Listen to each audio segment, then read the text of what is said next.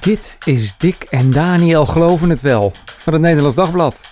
Koffiepraat over kerk en christelijk geloven.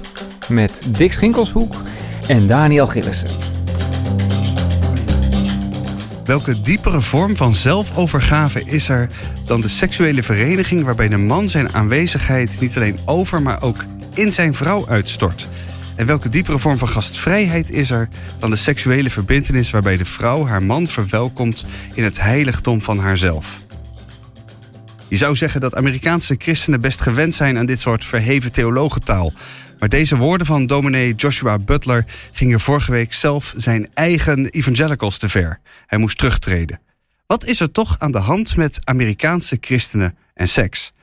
Leuk dat je luistert naar deze podcast. Mijn naam is Dick Schinkelshoek. Daniel, de andere vaste host eh, van de podcast, is op dit moment op vakantie. Daarom is mijn co-host vandaag en de redacteur Annemijn Walraven. Nou, Annemijn, we hebben een gezellig onderwerp onder handen, kun je wel zeggen. Nou, zeker. Een heel interessant onderwerp. Uh, waar ik als vrouw natuurlijk veel van mee heb gekregen. Ik ben opgegroeid in een evangelische gemeente en een christelijke middelbare school. En ik heb ook een jaar bij een christelijke Amerikaanse organisatie gewerkt in Thailand op het zendingsveld. Dus dat was best wel een cultuurshock. Uh, nou ja, ook zeker over het onderwerp waar we vandaag over gaan hebben. De purity culture namelijk. Die is in de jaren negentig van Amerika naar Nederland overgewaaid. Ja, ja. Het is de reinheidscultuur van de ware liefde wacht en geen seks voor het huwelijk.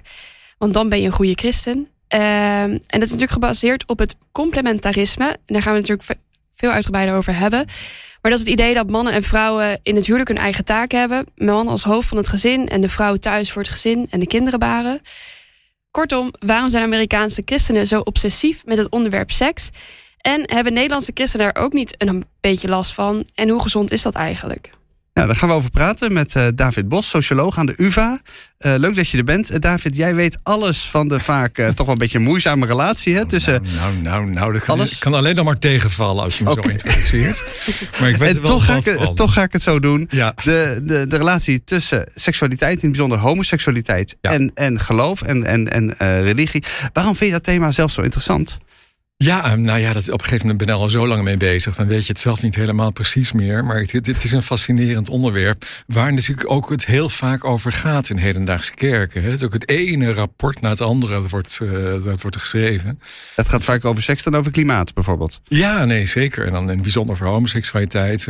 Op gezette tijden komt dan weer een rapport uit. En, uh, en dan is iedereen weer boos en teleurgesteld. En uh, nou ja, eindeloos. Dat is eigenlijk al een halve eeuw dat dat dat dat zo gaat in Nederland. En als wetenschapper vind jij dat fascinerend? Vind ik fascinerend, ja. ja, ja. En we praten met uh, Charlotte Glasberg-Molenaar.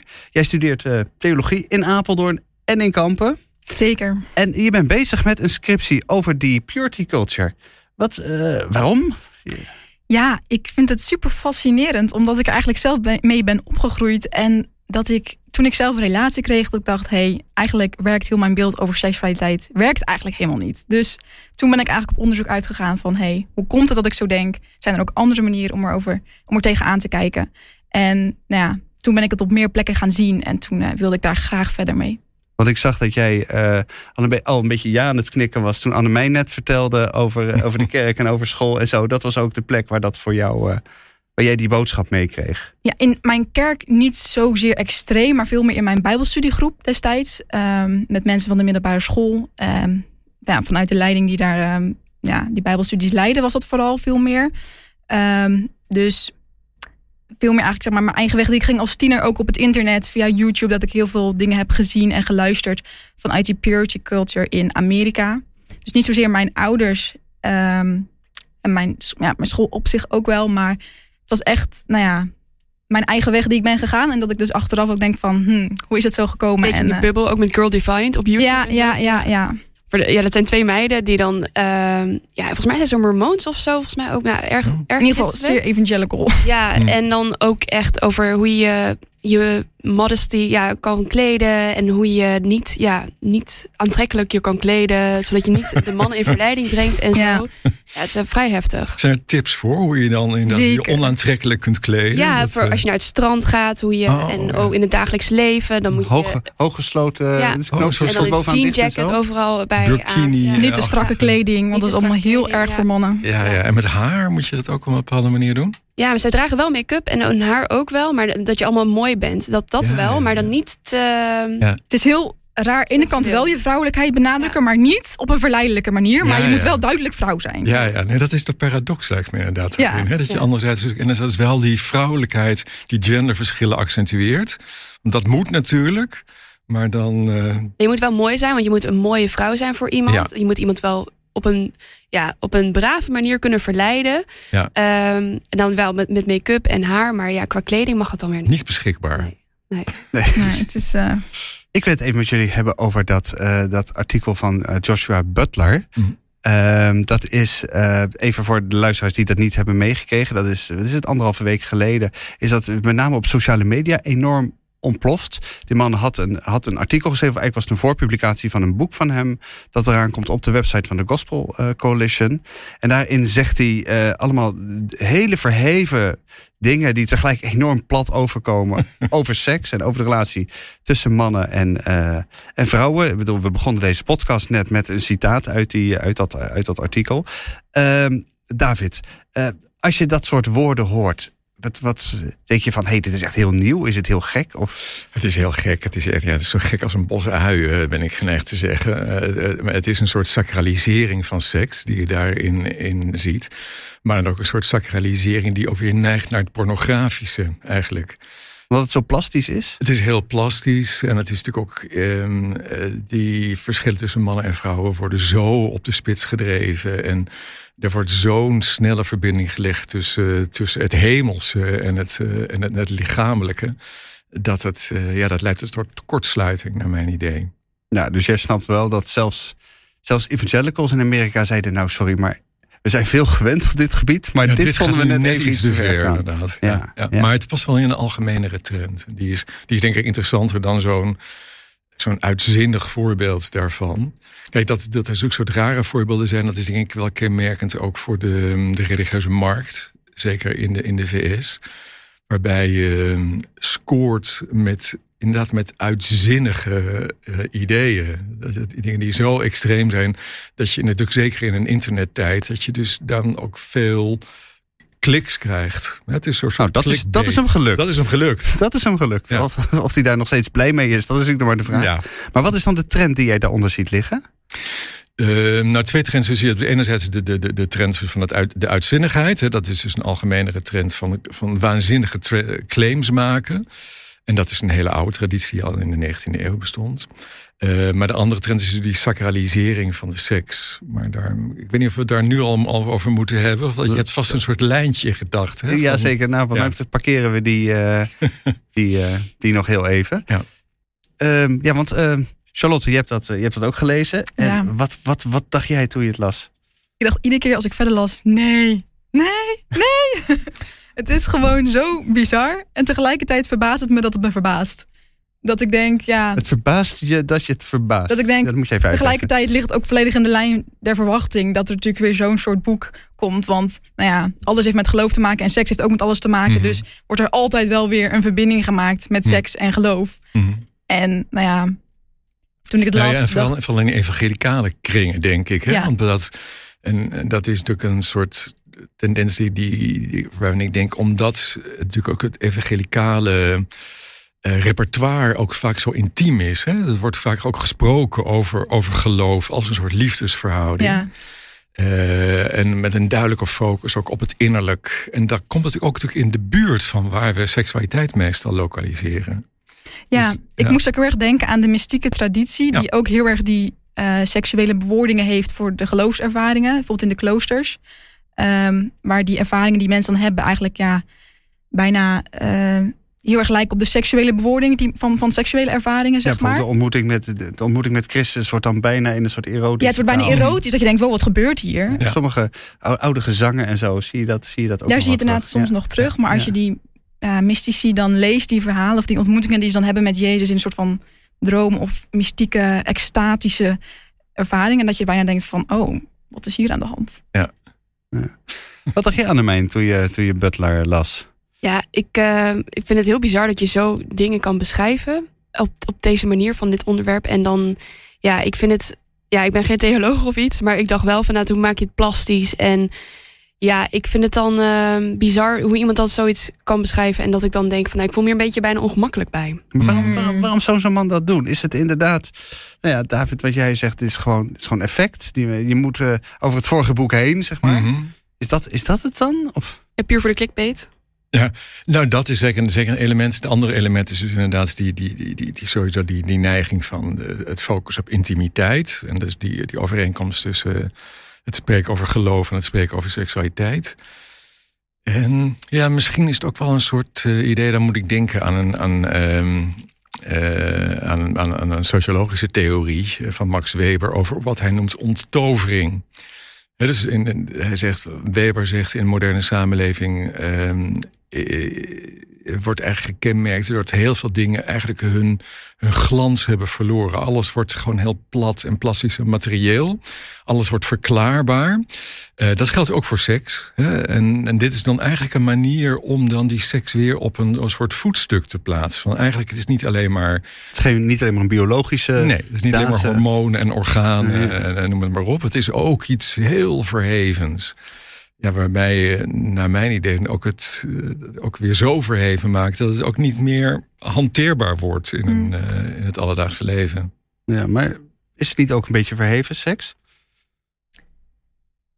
Ja, soms. Denk ik. Soms.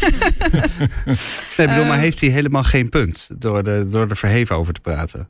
Nou, ik denk dat het vooral een tegenreactie is tegen een. Nou, seks is gewoon iets wat je lekker doet als je daar zin in hebt. En dat ze toch een poging doen van hé, maar wij vinden seks iets belangrijks. Dat, moet, dat is dan voor binnen het huwelijk. En dan door iets zo op te hemelen, maak je een soort van de afstand zo groot dat vooral jongeren dan er maar niet aan beginnen. Ja. Eh, want, nou ja, zullen zo meteen wel opkomen van de boodschap van de purity culture. Van Als het zo mooi en belangrijk is, dan moet je ermee wachten. ja, je zet het zo hoog ver weg dat mensen denken: oh, dat, dat moet ik echt bewaren. Of dat is Ja. iets wat als je iets buiten het huwelijk doet, zoveel impact op je heeft, zo gevaarlijk, dat ik er maar niet aan begin. Ja. Het is ook een recept voor teleurstellingen. Hè? Dit- dit- Ja. De boodschap is altijd van seks voor het huwelijk is heel slecht. En seks vanaf het huwelijk, zou bijna zeggen na het huwelijk, maar eh, in het huwelijk is geweldig. En, met, en, en dat is het natuurlijk ook niet. Dat is ook iets wat je moet leren, wat prettig is, wat je fijn vindt en wat de ander fijn vindt. En hoe je dat voor elkaar leuk kunt maken en houden.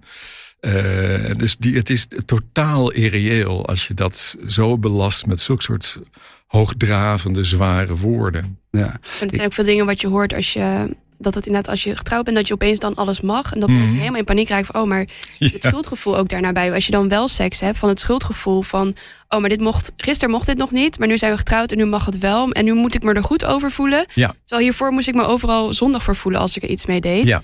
Dat schept zo'n onrealistisch beeld, denk ik ook. Ja. En eh, dat mensen er echt gewoon heel erg last van hebben daarna. Ja. Ja. Ja, er is ook totaal geen ruimte voor ontwikkeling. Zeg maar, groeien mag Precies. niet, want ermee bezig zijn is zondag.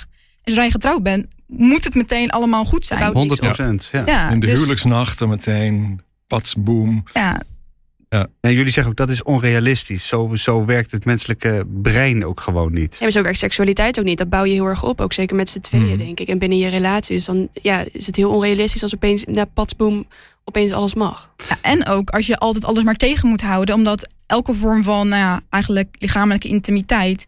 Dat is al seks. En dat is dus meteen ook al Ja. onrein. Dus, dus, dus knuffelen is al gevaarlijk. Zoenen nog veel erger, zeg Ja. maar. Dus Ja. ja, Ja, want het is allemaal, het leidt allemaal tot meer. alles. Je Ja. bent continu in die angstmodus. Precies. Nou ja, ook om in de combinatie, we gaan nu een beetje snel geloof ik. Zit ik al maar. Heel Ik, rem het allemaal wel weer af. Precies, we zijn heel nee, maar goed, we bezig. moeten ja. we het toch over hebben, dan laat ik me even doorpakken. Ik dacht ook van, ook vanwege het verbod op masturbatie.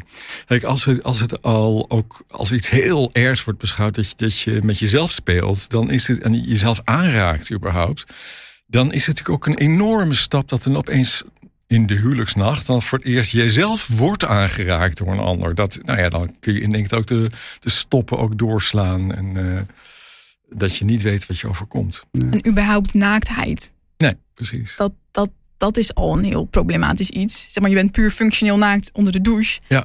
En verder ben je zoveel mogelijk bedekt. Ja, precies. Zelfs tot het bovenste knoopje ja. dicht waar we het net, waar het net ja. Ik vind trouwens wel dat als, uh, dat, maar dat gevoel heb ik vaker als, uh, ook bijvoorbeeld in de katholieke theologie, dat als seks en intimiteit eenmaal in de handen van, uh, van theologen vallen, mm -hmm. dan wordt het ook zo, zoiets.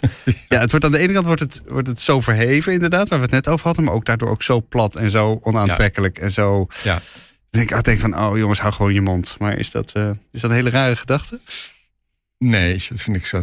Dat, dat, dat, idee heb ik zelf ook inderdaad. Het, het gaat gewoon vaak veel te snel. En dat die kortsluiting die ik eerder noemde, die zie je heel vaak optreden. Ja. Maar, maar in de kerk is wel een. Ja, bedoel, we, we kunnen het over hebben of het precies Amerikaanse christenen zijn die enorm veel met seks bezig zijn. Of dat het sowieso een trek van. Sowieso van, van christenen in, van, van de kerk, van theologie, is ja. dat seks erin een enorme rol uh, speelt. Uh, David, hoe, uh, hoe, hoe zit dat precies? Kun je ons in drie zinnen even door 2000 oh, jaar christendom zinnen, ja. nou, drie leiden? hele lange zinnen. Drie hele lange ja, zinnen door 2000 nou, jaar christendom. Wat, wat, die moeizame relatie tussen, tussen de kerk, tussen christelijk geloof en, en seks. Seksualiteit, ja.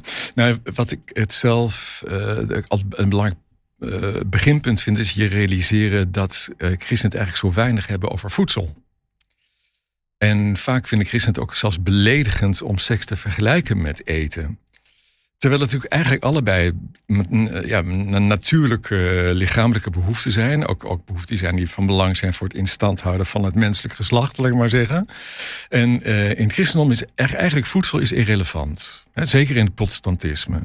Katholieken en orthodoxe christenen hebben vaak nog een traditie met vasten.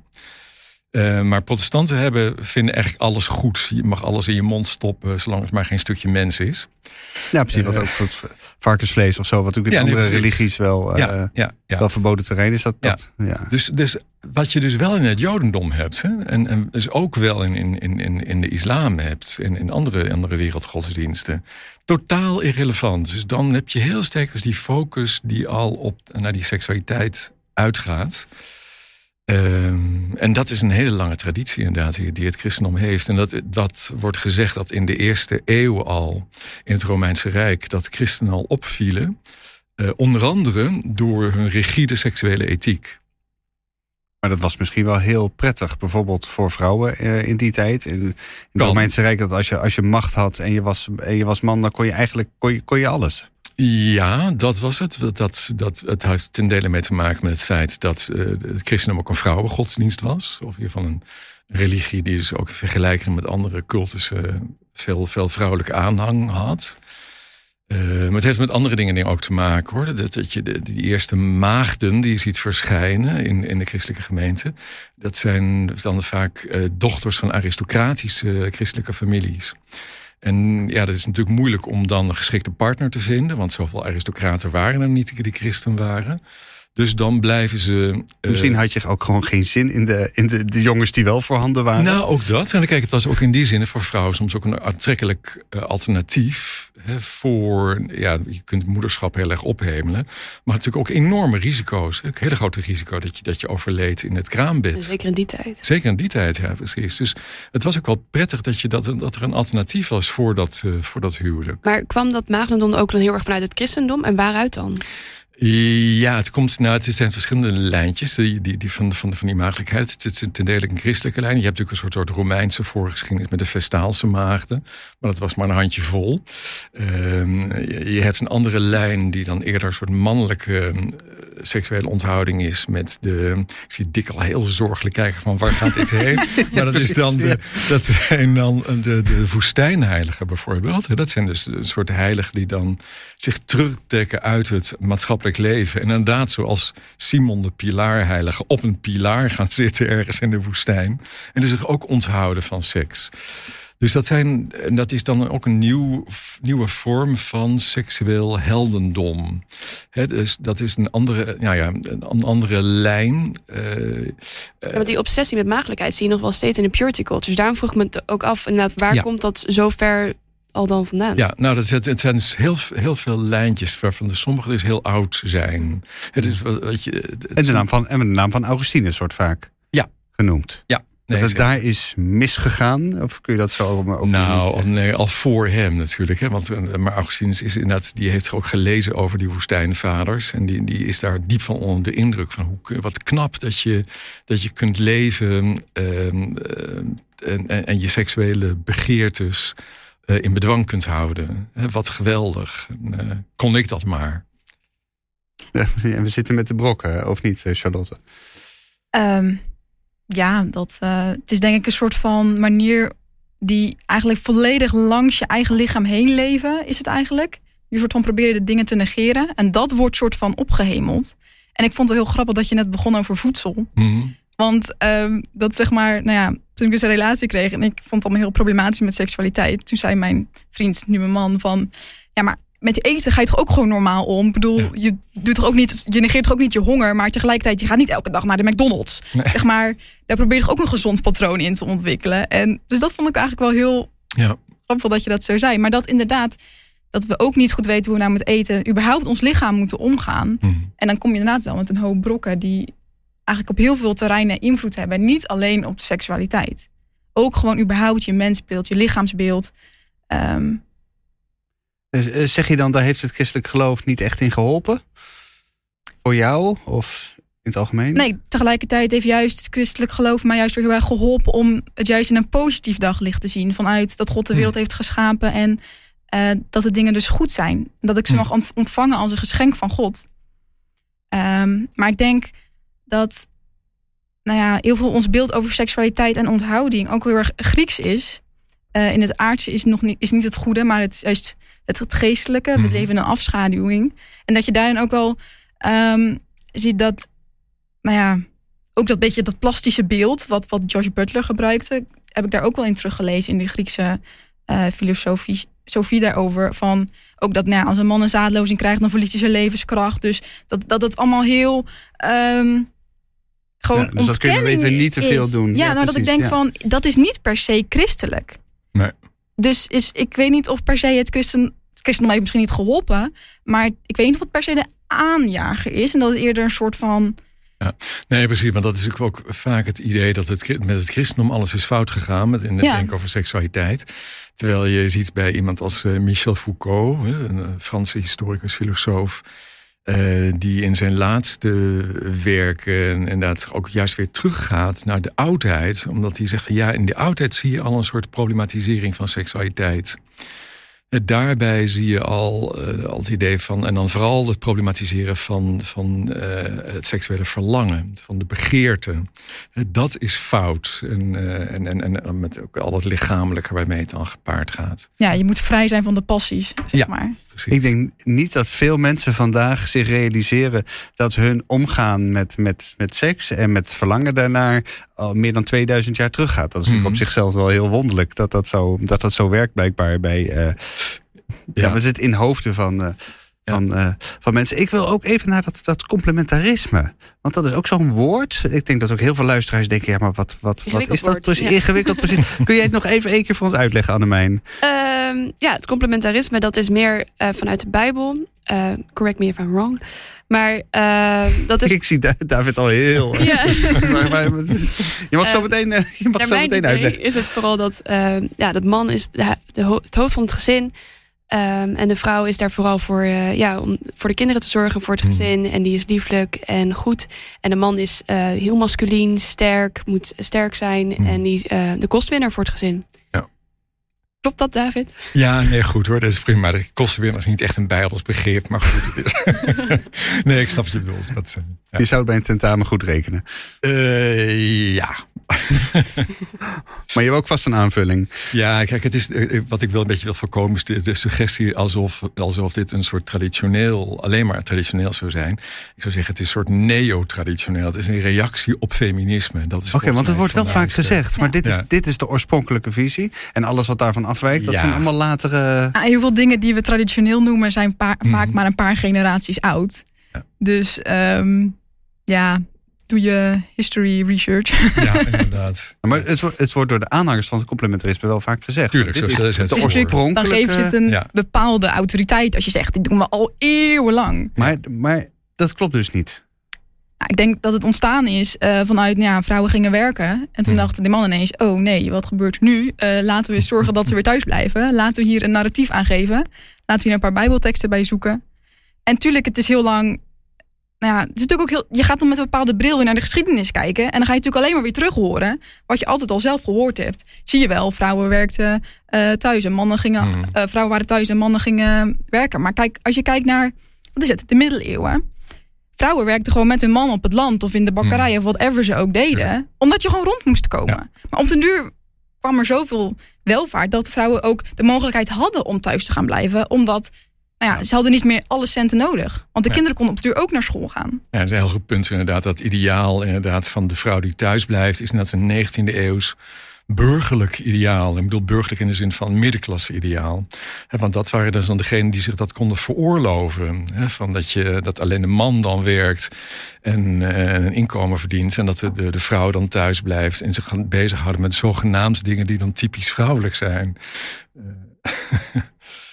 Het is veel, het is veel nieuwer, eh Annemijn. Veel nieuwer dan we dachten, ja. Ja. Maar waar ik net op, nog aan moest denken, is het ook niet ehm, dan een tegenreactie op de jaren zestig, dat vrouwen meer thuis gingen, eh, meer gingen werken, baas in eigen buik, nou, vrijheid, blijheid, ook qua op seksueel gebied, dat, ehm, dat het ook daar een tegenreactie dan op is. Ja. Purity culture en die complementarisme dan. Ja, nee, kijk, het is in die zin ook, is het ook irreëel, denk ik, ook in de VS. Want daar heb je steeds minder gezinnen die gewoon van de ene inkomen kunnen rondkomen.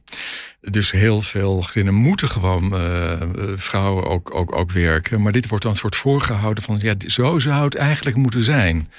Dus dat is ook, natuurlijk ook nogal rot voor vrouwen. Dat ze dan eigenlijk een beetje de boodschap meekrijgen van eigenlijk je, je faalt als jij als jij als vrouw uh, buitenshuis gaat werken, dan, dan doe je je gezin tekort en uh, je doet je man tekort. The American Dream. Ja. ja. En ook voor mannen. Mannen doen dus ook hun vrouw tekort door zelf niet genoeg te verdienen, zodat zij ja. thuis kan. Uh, ja, dan ben je ook een loser. Kan blijven. Dan ben je ook een loser. Ja. Ja, ja. Maar er zijn er ook in de Bijbel allerlei wat is het, teksten die je voor deze man-vrouw visie kunt, kunt aanvoeren? Ja, dat is het fijne van de Bijbel. Dat is gewoon, een dik boek is. Dan heb je altijd wel wat wat je kunt aanvoeren. Ja, maar, dat is dat, letteren. maar dat is toch een beetje te makkelijk? Ja. Bedoel.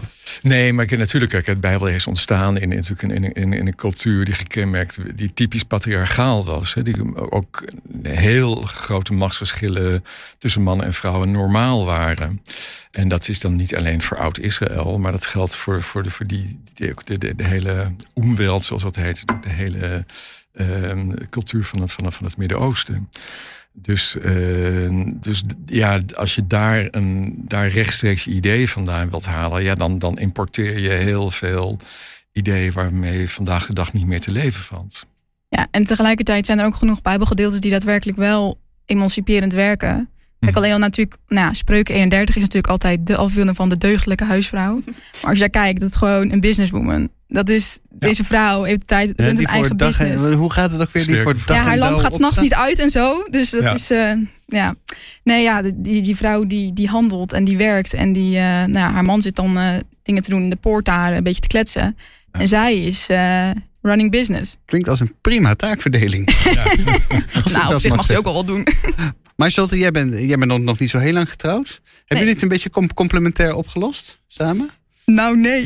nee, nee. Mijn man doet de was en stofzuigt. Nee, ja, dat zijn natuurlijk de traditionele grappige rolverdelingen. Nee, wij. Uh... Nou, mijn man is een stuk geëmancipeerder eigenlijk dan ik zelf dacht dat ik was.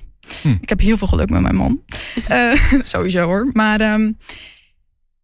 nee, ja, ik had eigenlijk veel meer die traditionele rolverdeling, die verwachtingen, zeg maar, die het, die het soort van je geeft uh, in mijn hoofd, dan dat hij het had. Omdat hij helemaal niet daarmee opgegroeid is. En hij is altijd van, nee, we overleggen de dingen. Terwijl ik toch altijd dacht van, ja, uiteindelijk moet hij de beslissing nemen of heeft hij de verantwoordelijkheid. Um, Waar komt dat vandaan dan bij jou, denk je? Ja, ik denk toch dat purity culture, dat complementaire denken van de man is het hoofd, uiteindelijk neemt hij de beslissing. Stel je komt er niet uit, dan is zijn stem weegt toch meer dan die van jou als vrouw, want hij nou, is uiteindelijk de verantwoordelijke. Um, en toch, ja, dat ideaal van als vrouw moet je toch eigenlijk thuis zijn. Dat vooral als je werkt als vrouw, doe je eigenlijk je gezin tekort. Mm -hmm. En dus dacht dat ik toch dan dacht, ja, als ik thuis de dingen niet goed doe of zo, dan stel ik hem teleur. Of terwijl dat is gewoon totaal niet hoe het werkt. Maar dat, dat zijn mijn verwachtingen van hem, van mijn man. En totaal niet zijn verwachtingen van mij. Ja, ja, grappig. Ja, dat, Ja, dat, ja. ja. Maar dat Ja, zit dus heel diep. Het zit misschien ook in onze samenleving wel veel dieper Mhm. Dan we, eh, dan we Ja. zelf. eh, dan het hoeft dus denken. blijkbaar niet. Want mijn man, die is wel traditioneel christelijk opgegroeid. Maar heeft niet die verwachtingen. Dus ehm, ik verbaas me er ook maar jij denkt hier heel veel over na, over dit thema. En Ja. tegelijk heb jij ergens onbewust die verwachtingen wel. Dat vind ik minstens zo interessant. Ja, nou, daar schrok ik dus echt van. Dat ik, dacht, ik zag mezelf best wel geëmancipeerd. Maar dat, dat viel dus echt heel erg tegen. Dus misschien was het voor mezelf ook een tegenreactie. Maar Ja, dat, je, dat, het- dat we misschien onderschatten van hoeveel er op je ingepraat Ja. wordt over dit. En dat ik denk van ja, wij hebben misschien tien jaar zo'n opvoeding gehad of vanuit buiten dat het heel erg. Dan kan je zelf anders over nadenken. Maar je, onder, ja, je Mhm. onderbewustzijn is zelfs nog wel mee bezig of daarop ingesteld, denk ik. ja, zeker in je puberteit, als je echt nog je, je wereldbeeld aan het maken bent. En als dat zeg maar je voornamelijke bron is. Want dat is natuurlijk ook het gevaar. Ze framen het echt als de ene bijbelse manier van leven. Mhm. Want als je het niet zo doet, dan ben je niet meer bijbels. Dus, dus, dus, je, je, ga, je kan ook niet meer ergens naar buiten gaan kijken. Als je zeg maar eenmaal in die rabbit hole zit. omdat je dan denkt, oh, dan ben ik niet meer bijbelgetrouw. Er zijn maar twee keuzes. Ja, Dus het is heel zwart-wit. Mhm. Ja. Zeker omdat ze het baseren op de Bijbel. En dat je denkt van, oh ja, dan wat jij net zei, van dan kan je inderdaad naar het context kijken, naar de cultuur. Maar dat je Mhm. denkt, ja, als je 18 bent of 16 en dan denk je echt, ja, maar dat mag niet, want dat zo Nee. zegt de Bijbel het en zo Ja. zegt de kerk het. Ja. En dan ja, is dat Maar, lastig om te ja. neer te zetten. Eh, David, waarom zijn er dan dus zoveel christenen eh, die het gevoel hebben dat hiermee, met deze opvatting, het geloof staat opvalt? Ja, ehm, Want- ik denk dat dat komt, want dat denk je ook van ja, we hadden, ik had het net over de vierde eeuw, dus dat is een beetje een, een eindje hier vandaan. Maar ik denk dat het te maken heeft eerder met de jaren zestig. In de jaren zestig is natuurlijk een tijd van enorm snelle religieuze verandering, van ontkerkelijking, maar ook, eh, ook als er niet ont- ontkerkelijking is, wel verwerping van, van veel gezag, van veel traditioneel religieus gezag. Ehm, en dat is een tijd natuurlijk ook van de seksuele revolutie. En in die tijd zie je het, het sterkst dat die twee, die kruisen elkaar. Hè. Dus daar zie je heel duidelijk, ehm, ehm, juist op het gebied van seksualiteit, zie je dat, dat de, het, het hart de confrontatie plaatsvindt met traditioneel religieus eh, en patriarchaal gezag. Dat gebeurt daar op dat. Dat gebeurt dat, dat die hebben dat, dat veldje uitgekozen voor hun meest ultieme veldslag. Ja, Maar- dat is de, ja precies. Ja. Daar, zou, daar zou die wel plaats eh, vinden. Dus vandaar dat het heel vaak daarop eh, op terugkomt. En dat als je dus daar andere beslissingen neemt, dan kom je bijna automatisch in een ander kamp Ja. eh, terecht. Ja, ja. En kun je ook op die manier, want dan maak ik toch even de overstap naar de, de, de eh, purity culture. Kun je ook op die manier die opkomende purity culture verklaren? Wat jou betreft, hoe kijk je daar als wetenschapper naar? Want dat komt eigenlijk pas vrij laat op. Hè? Hmm. Annemijn zei net, wat is het? Jaren Jaren 90, Ja. vanaf 2000. vanaf 2000. Ja. ja. Dat is nog helemaal niet zo heel lang geleden. Nee, nee. Nee, en dat is dan eh, ook in die zin. eh, Kijk, het is als, als eh, beweging is het nieuw, omdat het dan ook een beweging is met. alle toeters en bellen van dien.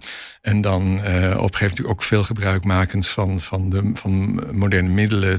Een eigen internetsite, maar ook eigen, eigen merchandise. En wat het idee is dus dat je, je doet een belofte dat je je onthoudt van seks tot het huwelijk. En eh, als je die, en die belofte doen, dat, dat, er- daar zijn ook rituelen dan eromheen. Purity rings. Ja. Precies, de Ja, purity rings, ring de pledge, een purity ball, zoals het dan Ja, heet. heb je, Dat is heb- een soort- Hebben jullie dat ooit gedaan? Even tussen... Nou, ik zelf niet, Dick. Nee, maar- nee. Nou, ik, ehm, Charlotte, Annemijn? Ja, dan ga je meer. nou, kijk, ehm, ik heb een ring om. En dat heb ik soort van onofficieel had ik dat mijn purity ring gemaakt. Ik draag hem nog steeds omdat ik het gewoon een mooie ring vind. Ik heb hem gekregen toen ik beleidnis deed. Maar dat ik er zelf die betekenis aan gegeven heb als, als tiener. Van hey, nou ja, ik zat zo in die wereld dat ik dat dus zo belangrijk vond, zeg maar. Als Had soort van, zelf verzonnen? Of, Ja, dat heb ik echt zelf die Oh, betekenis. omdat ik het gehoord had uit Amerika, Ja, ja, zeg maar. Maar dat is niet vanuit mijn omgeving eh, iets geweest. Dat heb, ik, dat heb ik echt zelf gedaan. Ja. Ja. Ja. Ik heb een ring van mijn ouders gekregen waar ik later achter kwam dat het een ring was. en Die mocht later dan eh, vervangen worden door de ring van mijn man. Oh, als ik ja. zou gaan trouwen. Dus ik, ik denk niet dat het echt een purity ring was, maar wel met het idee van, oh ja, eh, met de, misschien met, eer- eerst eh, meer met het idee van dit heeft waarde. Je bent waardevol en ehm, nou ja, we, we hopen dat je wacht tot, uh, tot onze ring vervangen wordt door een Ja, man. ja, ja. Maar er zit toch een. Daar kwam ik veel later pas achter. Maar het is ook wel mooi, of niet? Ja, dat is, ja. Ja, maar Ja, dat, ik waar- waarom nou die, die koppeling aan... aan ik, je kunt er ook een ring geven, maar ik hoop dat het goed met je gaat, überhaupt. En nog los van of je, of je nou eh, al dan niet aan seks doet. Ik- Ik vind dat eigenlijk... Ja, dat ouders moeten zich er niet te veel mee bemoeien. Je moet je kind natuurlijk een beetje beschermen tegen, tegen eh, echte al te grote gevaren. Maar Nee, kijk, een, een voorbeeld wat je dus in de VS ziet met, in die purity cultuur zijn dus van die purity balls. En, en daarbij zie je dus ook dan dat eh, ja, de focus is, is dus vooral op meisjes.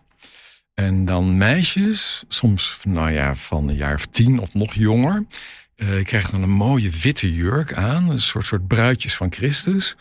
Worden aangekleed en, eh, en, en met, met hun vader gaan ze dus naar zo'n bol. En dan knielen ze dan soms samen voor het kruis en leggen daar een witte roos neer. Krijgen dan een ring van hun vader. Ik vind het allemaal een hele groezelige symboliek. ja. Maar, maar alleen meisjes dus. En niet, niet, niet jongetjes. Nee, nou, of voor jongens zijn er ook wel rituelen met, met zo'n soort eh, purity ringen. En, eh, maar de, de focus is natuurlijk vooral op meisjes. Ja, want dat verbaast mij altijd met de purity culture. Dat het zo erg eh, ge- ja, door vrouwen, op vrouwen wordt gelegd. Van Mhm. jij moet je anders aankleden, zodat je de man niet in verleiding brengt. Ehm, Ja. En jij moet maag blijven. Terwijl het tegen mannen minder gezegd wordt. Waar, waar komt die ja, obsessie voor vrouwen dan vandaan? Ja, ja, ja. Waarom wordt het bij de vrouwen neergelegd? Ja, Ik- want, want, eh, zoals, is het inderdaad dat de, purity culture meer het vrouwen zwaarder raakt, zou je kunnen zeggen, dan, dan mannen? Ehm, nou, ik denk dat de gevolgen voor vrouwen vooral grond ingrijpender zijn, omdat die ontwikkel seksuele ontwikkeling heel erg geremd wordt. Omdat, denk ik, ehm, ik ben niet helemaal heel goed in alles over de seksuele Mhm. ontwikkeling, maar dat het bij mannen toch op een andere manier ontwikkelt dan bij vrouwen. Ik bedoel, mannen hebben toch een ander soort relatie, denk ik, met hun geslachtsdeel dan vrouwen, aangezien mannen die elke dag zien als ze naar de wc gaan en vrouwen niet. Dus, dus dat het, die ontwikkeling al heel anders is. En als vrouwen ook nog ineens zo extreem worden weggehouden bij ontdek jezelf niet, Hm. is die impact veel groter. Ehm, en is het misschien ook een soort van makkelijker om vrouwen daar weg te houden, omdat ze dat op een of andere manier toch, ja, in die, in die cultuur waar je natuurlijk al een beetje in zit, toch van ontvankelijker voor zijn. De achtergrond is ook volgens mij gewoon een, een, een heel oud eh, patriarchaal idee. Van een, een vrouw, een maagd vooral. Ehm, dat is een soort. ehm, eh, moet ik het zeggen, een soort koopwaar. Mm. Eh, en eh, wanneer een vrouw haar maagdelijkheid verliest, dan is het eigenlijk aangebroken. Dan is de verpakking Ben je, geopend. ben je damaged goods? Ja, precies. Ja. Ja, en dat is ook letterlijk de beelden die ze gebruiken in de seksuele Ja. voorlichting. Van nou ja, de lolly waar iedereen een likje van genomen heeft, die wil niemand meer. Ja, Ja, ja, de platgetrapte snicker. Ja. Dus, dus alsof seks iets van jouw waarde aantast. Zeg maar, het Ja. is dus niet iets over relaties, maar een soort van macht Ja. die iets in jou weg kan halen. Ja. Ja. En, en dat is een bepaald beeld van seksualiteit die heel problematisch is. Want wat als je dus wel in een goede context seks hebt, dan alsnog wordt het toch iets. Ja. Nee, je seks is niet van Nee, jou. Ja. Ja, vandaar het idee ook van zo'n zo de, obsessie met de maagdenvlies. Hè, van, Ja. Dat is de, de, de, de, de verpakking die nog intact is. En dan is het meer waard. Ja. Maar dan idee. zul, je, dan zul je maar misbruikt zijn. Hmm. Is dat toch, Ja. wat, is dan de, wat is dan de boodschap die je dan Nou krijgt? vreselijk. Dit komt er nog een keer bovenop dan. Ja, precies. Ja, Ja, het werkt victim blaming volledig in de hand. Want nou ja, je hebt je broeder laten struikelen. Jij hebt iets eh, niet goed. Blijkbaar had je een te laag shirt aan. Of Ja. ehm, te- ja, whatever. Er is altijd wel een reden. Ja. En, en zeker als je dus ook denkt van seksualiteit is dus iets wat in je zit, wat er ook uit kan, of weg kan, of kapot kan, of iets dergelijks. Dan wordt de schade ook meer groter. Terwijl het is niet iets. Je maagdelijkheid wordt je soort van dan ontnomen op een of andere manier. Terwijl dat is niet hoe seksualiteit werkt. Nee, kijk, sowieso nog, nog afgezien van, van, eh, van gevallen van misbruik. Ehm, die, die pledges, die werken vaak niet. Hè, Dus in Amerika is er onderzoek naar gedaan. Dat heel veel jongeren er gewoon niet, ja, het niet volhouden. Nee, want je belooft, ik ga, ik ga geen seks hebben tot het huwelijk, maar Nee. 80 procent. eh, hebben ze het wel. En wat vaak het punt is, dan hebben ze vaak onbeschermde seks. Ja. Uh, en, en dat, ja, dat is dus ook niet erg bevorderlijk. Nee, want dat, ik heb op een christelijke middelbare school gezeten. Mhm. En qua voorlichting hebben wij niet heel veel voorlichting gehad. Hm. En uh, dat viel bij ons altijd heel erg op. Wij hadden best wel veel tienerzwangerschappen. Maar Mijn Oh, broertje zat wauw. op een veel grotere openbare school. En daar kwam het bijna nooit voor. Nee. En bij ons wel. Dus ja, dat ik altijd daar wel Ja, eh, aan gewijd heb. Dat wij niet zo he- hele goede voorlichting hebben gehad. nee. Ja, of ze trouwen dus extreem jong op hun achttiende. Ja. En dan uiteindelijk heb je dus op dezelfde leeftijd eh, seks als, je- als niet-christelijke eh, jongeren. Mhm. Alleen is het dan binnen de veiligheid van het huwelijk. Ja, ja, ja. Maar ja, hoe gezond is je huwelijk als je op je achttiende allebei bent en maar trouwt om de seks? Mhm. Maar ook hiermee wordt natuurlijk vaak gezegd, maar dit is al de oorspronkelijke christelijke opvatting. Dit is al hoe het in de Bijbel staat. Dit is hoe het, hoe het, hoe het hoort, hoe het, hoe het moet. Wat, Rut, wat, eh, wat zeg je, David? Rut, zeg ik, die, is, eh, die zich bij, bij Boas zich neerlegt op, op de dorsvloer, onder, zich onder haar mantel legt. Dat is seks voor het huwelijk. Eh, Dat is gewoon om Boas erin te, in het te huwelijk te trekken. Dat was geen wilde niet zeggen in te Een luisteren. beroep te doen op zijn eh, generositeit, laten we Ja. het zo zeggen. Ja. Ja, en als je alleen dan kijkt naar. eh, wij hebben een super erotisch boek in de Bijbel staan, namelijk Mhm. Hooglied. Dit, dit, dat is niet echt eh, Ja. schattig en lief. En het is nog ineens helemaal duidelijk of deze mensen nu getrouwd waren of niet. Ehm, Dat is wel mijn bruid, hè? telkens in het hooglied. ja, maar ook mijn Ja. broer. Ja. Nee, mijn anders zusje. Ik denk aan Tamar. Hè, dat is natuurlijk wel vrij, vrij ex- extreem. Hè, die, die, die zich ook. In het Bijbelboek Genesis. Ja. eh, ja, even precies. voor de mensen, die, Ja, oh, nee, voor de sorry, mensen die, even, ja, die niet zo ja. bijbelvast Ja, zijn. inderdaad. Gewoon. Ja. Ja, maar er zijn ook veel bijbelteksten van eh, seks hoort binnen het huwelijk. ehm, dat ze dan pas gaan samenwonen en dan bij elkaar komen. Dus Mhm. ehm, ja, dat staat wel in de Bijbel. Het zegt vanuit de purity culture Nou, ook. het wordt denk ik nooit expliciet de opdracht gegeven, maar het is gewoon hoe die samenleving op dat moment werkt. Dus, dus ehm, daarom wordt er niet zo expliciet op ingegaan. Ja, Paulus op den duur schrijft natuurlijk wel over het huwelijk en seksualiteit. Maar als het gaat over het Oude Testament, dat, dat is gewoon zo volledig voorondersteld. Dus, Ja. dus er komt nooit een expliciete opdracht van je mag pas eh, seks hebben als je getrouwd bent. Omdat het daar functioneerde als die garantie van... hé, hey, jij bent nog nou ja, mijn Ja. dochter eerst en dan ga je over tot je man. Ehm, En waar Paulus komt dan is die- een ja. interessante, is een interessante kwestie, denk ik. Want Paulus wordt ook graag geciteerd. mhm. Als het gaat over de positie van vrouwen, de, onderges- de onderges- ondergeschikte positie van vrouwen. En, en graag geciteerd als het gaat over homoseksualiteit. Maar natuurlijk, Paulus had natuurlijk sowieso niks met het huwelijk. He, dat natuurlijk sowieso eigenlijk. Ongetrouwde man. Ja. Ja. ongetrouwde man. Die ook eigenlijk zou zeggen dat ze het liefste zien dat iedereen ongetrouwd bleef. En van deze, deze wereld loopt op zijn laatste benen. En, en, en, en, Christus komt terug. En eh, wat zou je nou nog gaan beginnen aan een huwelijk? Oké, je kunt wel trouwen, maar doe dan alleen maar als soort noodmaatregel. Als je nou echt niet kunt inhouden, trouw dan dan maar. Maar dat is natuurlijk een heel ander verhaal dan... Nou ja, om het eventjes terug te keren bij het begin, ben die butler... Butler die, die het huwelijk voorstelt als een soort iets, iets, iets super eh sacraals. Ja, een voor, voorproefje van de hemel. voorproefje van de hemel. Terwijl eh, Paulus natuurlijk heel duidelijk zegt, het is- het is een noodmaatregel. Dus dat is een heel ander verhaal. Dan zitten we in een hele andere wereld. Nou, we hebben ontzettend veel eh, besproken, denk ik, over al deze punten. Complementarisme, purity culture. eh, eh, ja, we hebben het over Joshua Butler gehad, die we misschien maar gewoon net zo goed eh, kunnen, kunnen vergeten. Ehm, het, wat, wat, nou ja, wat, wat voel jij hierbij, eh Annemijn? Wat heb je geleerd? Wat, eh, Nou, volgens mij kunnen we hier nog uren over doorpraten als ik het zo hoor. Mhm. Ehm, maar ik heb vooral geleerd dat het inderdaad dat het al eeuwen oud is. eh, Mhm. De obsessie rondom maagdelijkheid en qua seksualiteit. En ja, dat het eigenlijk iets al ja, zo lang is. Maar dat we het ook goed in context mogen plaatsen van cultuur en eh, bewustzijn van de patriarchaat en die samenleving daaromheen. En ehm, ja, dat het ook wel best wel schadelijk kan zijn als je dat ook hoort van Charlotte. En mijn ervaring dat ik denk van hoe we daarmee omgaan is ja, kan ook soms best wel veel met iemand doen. Ehm, hoe je over jezelf denkt en hoe je Mhm. over je anderen denkt. Ja. En dat is Ja. wel goed om in de gaten te houden, denk ik. Want Charlotte, wat is wat jou betreft wel een goede, moet ik misschien wel zelf- zelfs wel zeggen, christelijke manier om over seks en mannen en vrouwen en, en relaties te praten? Waar, waar, waar begin je dan? Ehm, ik denk dat je dan moet beginnen bij je waarde als mens. En dat je zelf ehm, keuzes mag maken. En dat het dus niet is dat je keuzes maakt omdat andere mensen dat nou eenmaal van jou verwachten. En zeker niet dat je bepaalde dingen laat omdat God anders boos op je wordt. Eh, maar dat je echt, ehm, nou ja, als je dat als christen wil doen, dat je dat echt, dat je op ontdekkingstocht uit mag. eh, biddend met God. Ehm, en dat je dus. Het is heel belangrijk dat je dus gaat zien dat, dat, dat jij je keuzes kunt maken. En dat het niet iets is wat nou eenmaal zo vast ligt. En dat het nou eenmaal dit is wat van je verwacht wordt. Dat je dus niet doet of wel doet.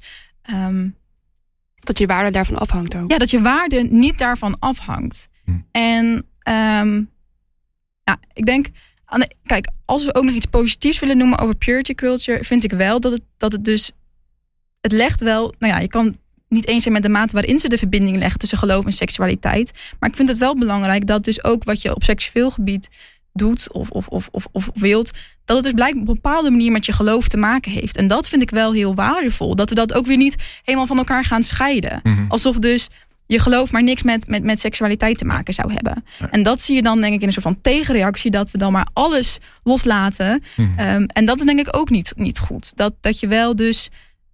God en seks hebben daadwerkelijk wel iets met elkaar te maken. Maar niet zo plastisch is alsof alleen maar je waarde daarvan afhangt of zo.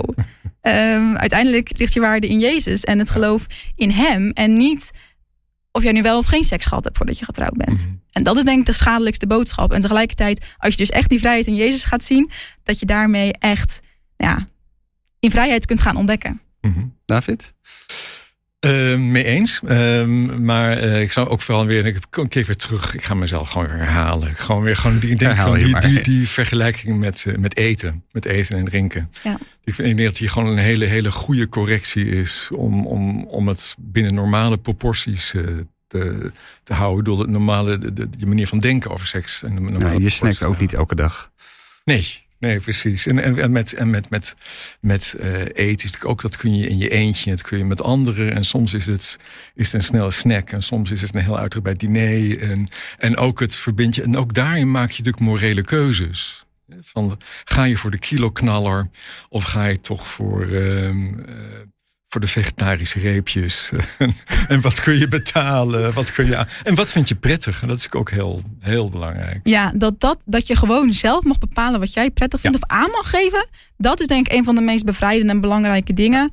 Het is niet, niet alles ligt al vast. En jij mag gewoon stilstaan bij wat jij wil, wat jij voelt. En dan moet je dus ook echt belichaamd leven, zeg maar embodied leven. Ja.